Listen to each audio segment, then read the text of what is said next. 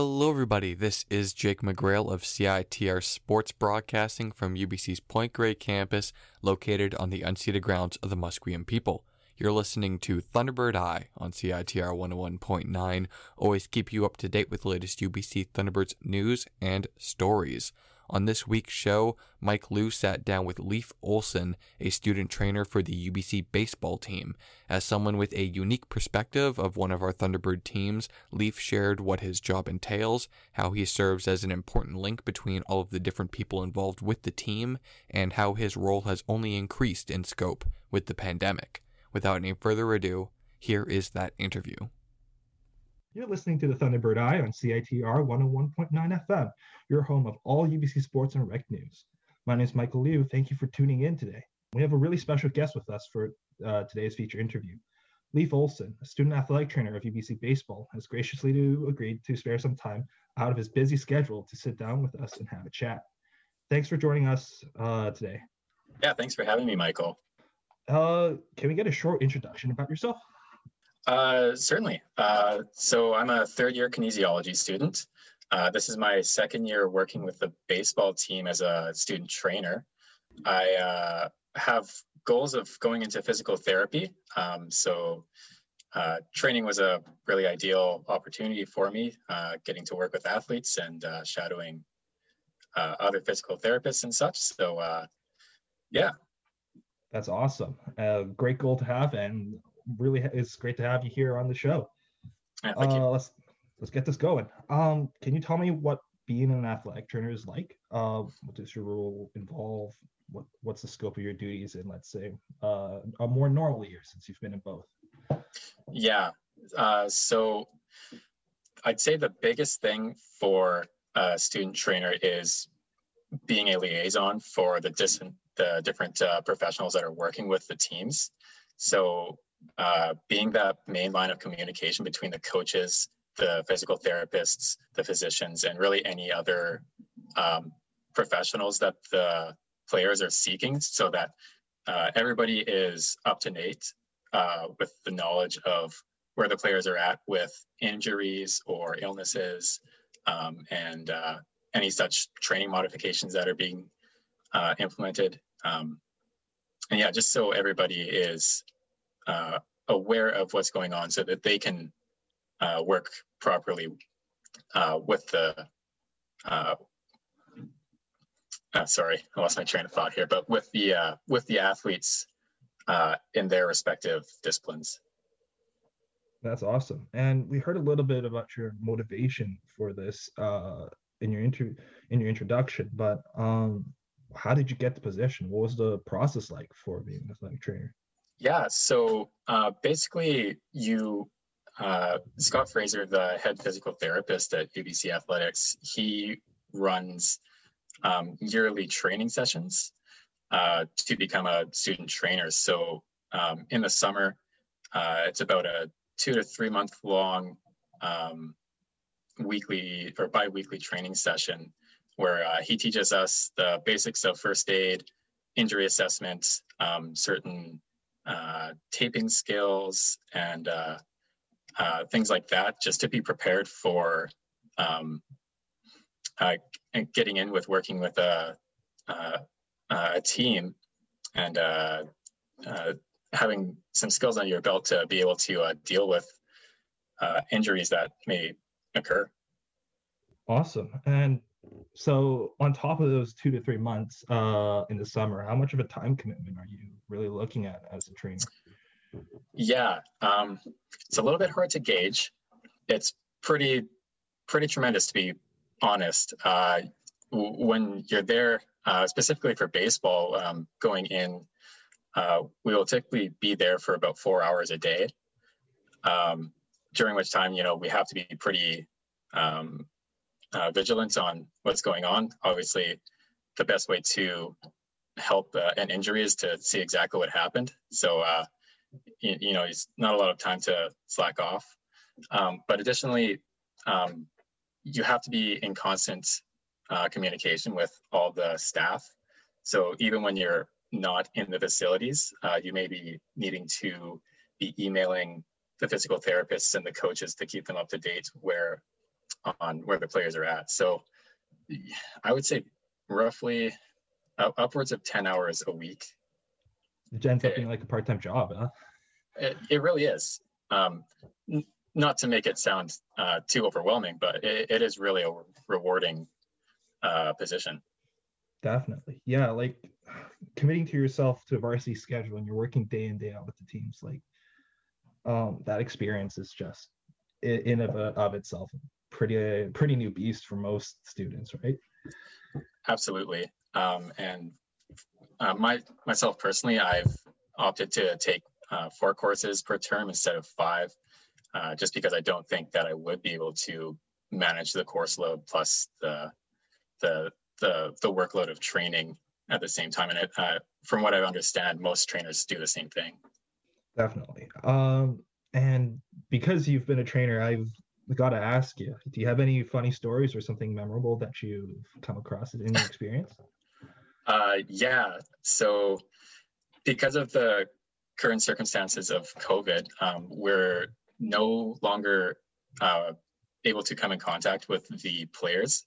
So that means that we're not allowed to tape them up or uh, you know help them with like tensor bandages at a time. So um, I've been more or less teaching the players how to do that where possible.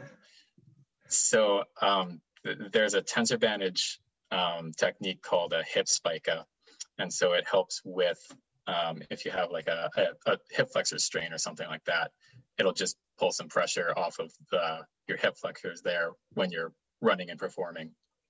And so um, there's been a couple of experiences. Uh, you have to uh, uh, you, you, can't be wearing pants when you um, uh. put it on. So I've had a couple of experiences of uh, walking through some players, uh, showing them how to put on this hip spica in front of a few other players with their pants down while their players are, well, all their teammates are watching. And, uh, you know, there, there's a few laughs and a few funny looks, but, uh, you know, uh, at the end of the day, they're, uh, they're able to get it on it, it's helped. So yeah. I mean, make it a team bonding moment, right? yeah, very, very personal, very personal experience. Def- definitely helpful for b- baseball, where you actually do require more running than people think. Um, yeah. You did mention that, yeah, you, with the pandemic, you did have you had to start adjusting how you were a student trainer. But um, outside of that, what has the pandemic really done for being a trainer since you've been able to have like an experience that wasn't in there wasn't during covid-19 and then now experience during covid-19 right. Yeah i mean the biggest thing is hands-on experience. Uh, one of the personally one of the funnest things that i get to do as a trainer or used to get to do as a trainer is you know uh, you know taping up uh, injuries or um, using tensor bandages on the players uh, where possible or um, applying um, manual therapy to uh, the players when the physical therapists uh, uh, prescribe it. Um, and now, unfortunately, we have to maintain a two meter distance between the players at all times unless uh, there's a critical medical emergency.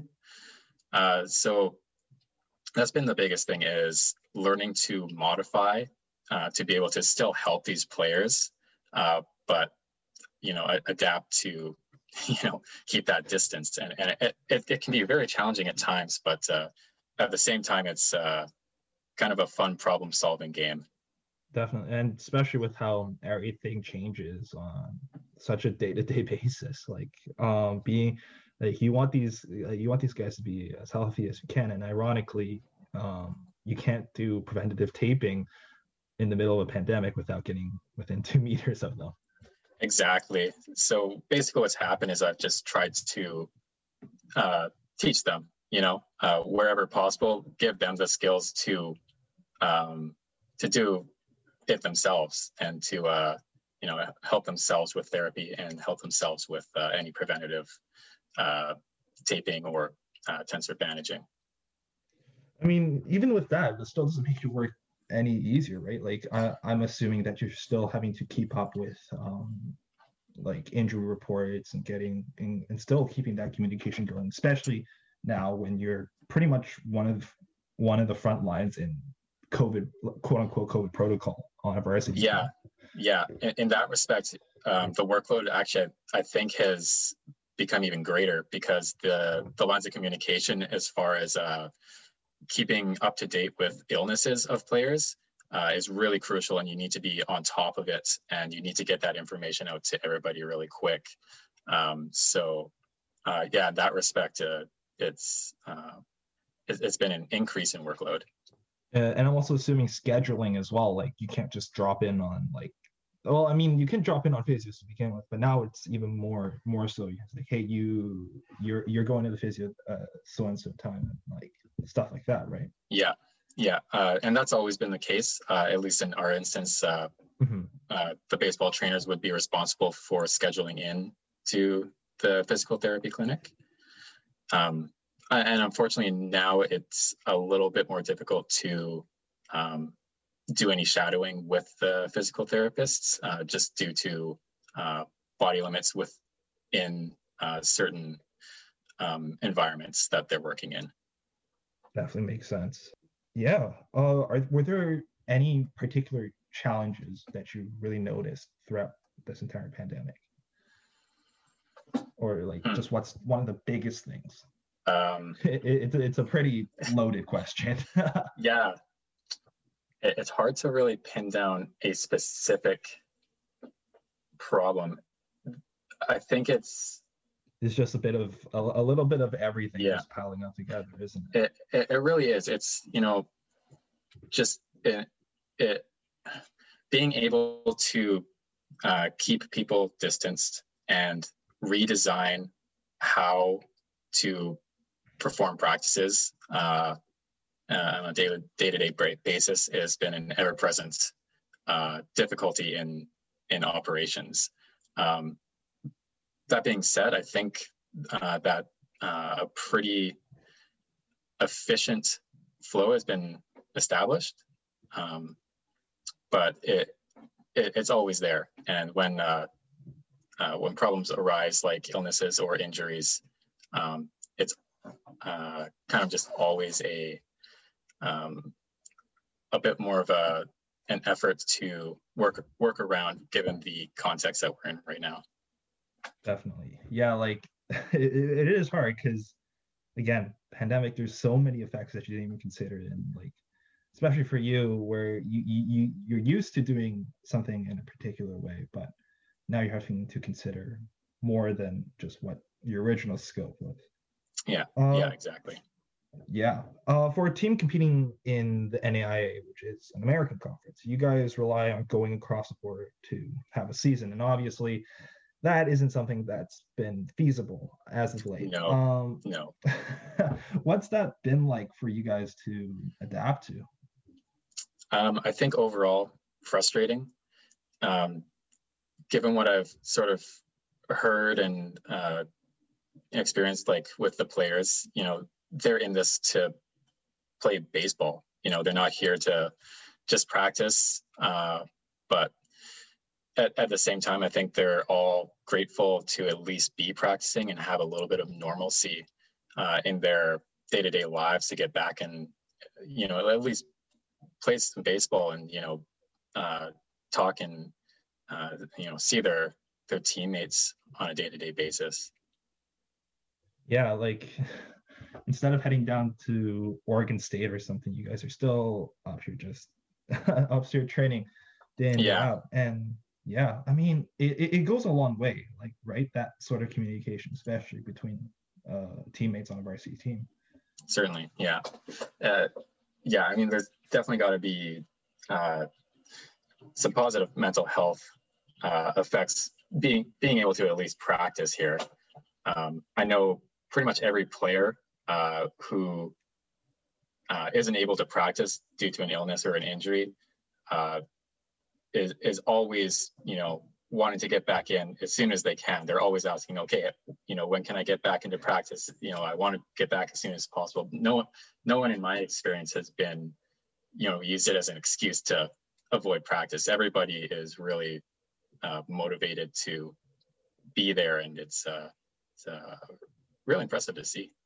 Yeah, it's awesome. Like just that daily grind, that daily routine. I mean, not mm-hmm. uh, definitely like uh, a lot of us are missing it, and we're really glad to hear that a lot of our UBC athletes are able to still be able to get up to that. So, besides practice, what sorts of activities have you guys been up to instead of playing baseball competitively across the border? Uh, it's really been practice. Uh, there's been, I guess, within, uh, like within the team sort of games, um, and I think there's been a bit of discussion of uh, maybe playing some other teams uh, within BC, but uh, I can't confirm or deny that.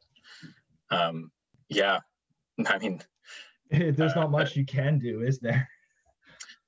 Not a lot. Um, if there's any, uh, I guess, plans to do that, I think the coaches would probably be the ones to to ask. Uh, I'm not exactly privy to all the plans there. No, for sure, for sure, and just appreciate that you're you have a very unique insight into the the lives of these athletes, and you yourself have been impacted in a similar way because a, a trainer is a part of the team, no matter what anyone what anyone else says, right? Mm-hmm. Yeah, and uh, um, uh, yeah. yeah. Go ahead. No, I I agree. Um, I I feel very accepted by a lot of the guys, and I really enjoy the conversations we have, and um, it, it feels really awesome when uh, you know I get that thank you for uh, you know uh, showing them uh, a stretch or you know showing them how to put on uh, a tape job or or what have you. So um, yeah, I, I, would agree. I think uh, trainer is definitely a, an important part of the team. That's awesome, and yeah, it's just stuff like that, like these little aspects. Um, we we we at CITR cover athletes a lot, but uh, it, it's really it's really amazing to have such a group of student volunteers like you guys who are constantly just go your your, your works aren't going unnoticed by the team, but it's not mm-hmm. often that your voices are being heard as part of the varsity conversation at UBC. Yeah. And definitely just grateful for all you do that um, to keep the athletes going keep a, oh. keep a good vibe going, and yeah. Yeah, of course. Um, well, I think most of us are. I, I, think all of us are very happy to do it. It's it's actually a very rewarding uh, position to be in to be able to, you know, play a role in uh, keeping players healthy and uh, having them having gratitude for you to uh, help them along in that process. It's yeah, definitely. Uh, and honestly, that's everything I think I have for you, Lief. Um, thanks again for joining us here, and we wish you the best of luck with your future endeavors, and hope everything will eventually return to normal. We're we're we're nearing the point where UBC sports can come back, and yeah. we'll be eagerly anticipating uh, when to get back to a ballpark. Yeah, me too. All right. Well, thanks so much. Uh, thank you too. And again, you you've been listening to CITR 101.9 FM. Uh, stay tuned in for more Thunderbird stories. We will now have a quick break for ads and PSAs before we get to the news roundup and the Thunderbirds alum of the week.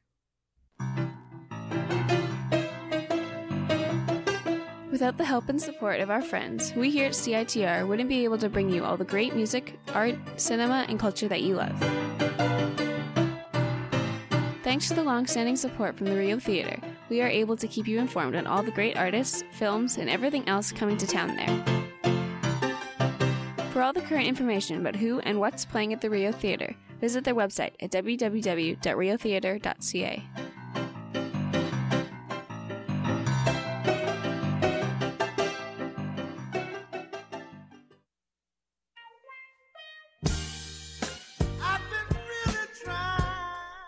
Do you like laughing, hilarity, radical thought provoking creativity, and laughing? UBC Improv is UBC's home for improvisational comedy, theater made up on the spot. Like us on Facebook to learn when our next shows are. Search for us on YouTube for our film sketches. And follow us on Twitter because we want the followers. UBC Improv. Insert cheesy slogan here. Let's get it on. Sugar, let's get it on. Welcome back. You're listening to Thunderbird Eye on CITR 101.9. Now here's Diana Hong with the news roundup, followed by Nelson Uzanwa with the alum of the week. Hey everyone, welcome back to CITR 101.9 at Thunderbird Eye. This is Diana Hong bringing you the most up to date UBC Thunderbird news. Although there haven't been a lot of sporting events this past week, the UBC swim team has entered the Hall of Fame. This means that the UBC swim team has secured its 10th consecutive national titles, which Canada West names it as Decade of Dominance.